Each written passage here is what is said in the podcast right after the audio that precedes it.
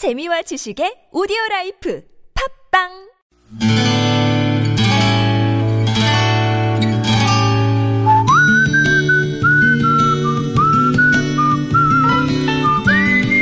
여러분 기억 속에서 여전히 반짝거리는 한 사람, 그 사람과의 추억을 떠올려 보는 시간, 당신이라는 참 좋은 사람.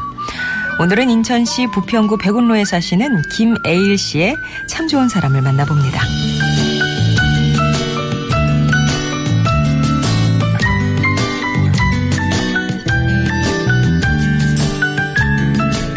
강원도 횡성에서 이남 삼녀 중 맏딸로 태어난 저는 늘 학교에 다녀와 농사일을 거들어야 했습니다.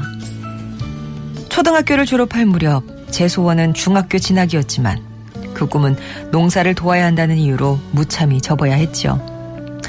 그렇게 새 학기가 시작됐고 길에서 논에서 밭에서 중학교 교복을 입고 지나가는 동네 친구들만 보면 저도 모르게 숨기 바빴습니다. 부러움에 눈물이 나오는 걸 일부러 군부를 떼며 그 연기에 눈물을 감추는 날도 참 많았습니다. 그렇게 배움에 대한 그리움을 가슴 한켠에 묻어두고 저는 결혼을 해서 1988년 이곳 인천으로 이사를 왔습니다.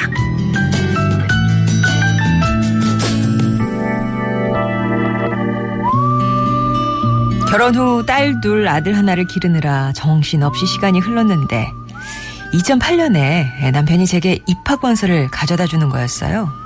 그 원서에는 예화 여자 중학교라는 감격스러운 글자가 쓰여 있었습니다. 쉰이 넘어 무슨 중학생이냐 웃어 넘기를 했지만 입학 원서에 자꾸 눈이 갔고 그렇게 저는 40년이 넘어서 중학생이 됐습니다.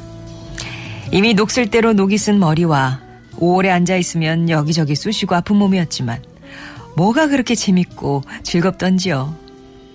시간만 아니면 매일매일이 꿀맛이던 때였습니다. 그날도 골치 아픈 수학 문제와 씨름하느라 기진맥진한 저희들에게 배꼽 인사를 하며 웃어주었던 착하고 예쁜 우리 수학 선생님 서은정 씨. 저는 당신이 하는 참 좋은 사람 덕분에 수학하고 조금 친해질 수 있었네요.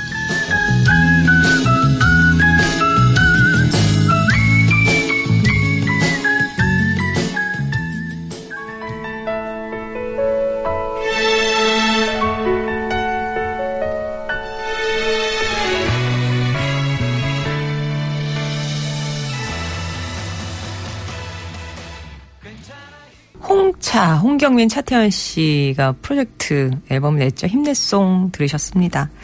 당신이라는 참 좋은 사람은 오늘은 어, 인천시 부평구 백운로에 사시는 김에일 씨의 사연을 소개해드렸어요.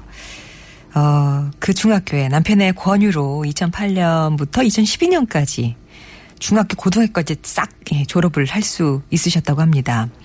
예화 여자중학교 1학년 3반에 다닐 때니까 그게 이제 2008년도 얘긴데요. 그때 수학 선생님은 갓 부임한 여자 선생님이셨는데 딸뻘이라 친근하기도 했지만 무엇보다 이제 수학이 너무 어려워서 졸음이 쏟아지면은 선생님이 야단치는 대신에 조심스럽게 깨우신대요. 그리고 생글생글 웃으면서 배꼽 인사를 집중하셔야죠. 이렇게 하셨나 봐요. 아, 그래서 김혜일 씨가 표창장을 만들어서 또 드리기도 했었는데 그 사진을 보내주셨어요. 표창장. 이렇게 써있더라고요. 표창장, 서은정.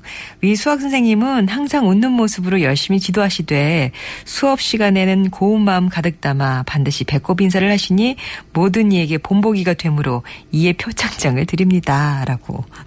예, 이 문구도 직접 쓰셨나 봐요. 지금도 그 선생님 아니었으면 수학을 계속 싫어했을 것 같다고 하셨는데요. 아, 김혜일 씨는 지금 삼남매 다 출가시키고 외손주만 지금 넷을 두고 있는데 지난 봄에 아드님이 장가를 가셨대요. 그래서 친손주 기다리고 계시는 중이라고. 나중에 이 손자 손녀들이 수학 문제 물어오면 할머니가 최선을 다해서 풀어줄 거라고 하셨습니다. 참 수학은 애들만 싫어하는 줄 알았는데 또 어른들도 싫어하고 참 어, 예, 환상적인 과목이에요. 김혜일 씨께는 버블 놀이방 매트 보내드릴게요.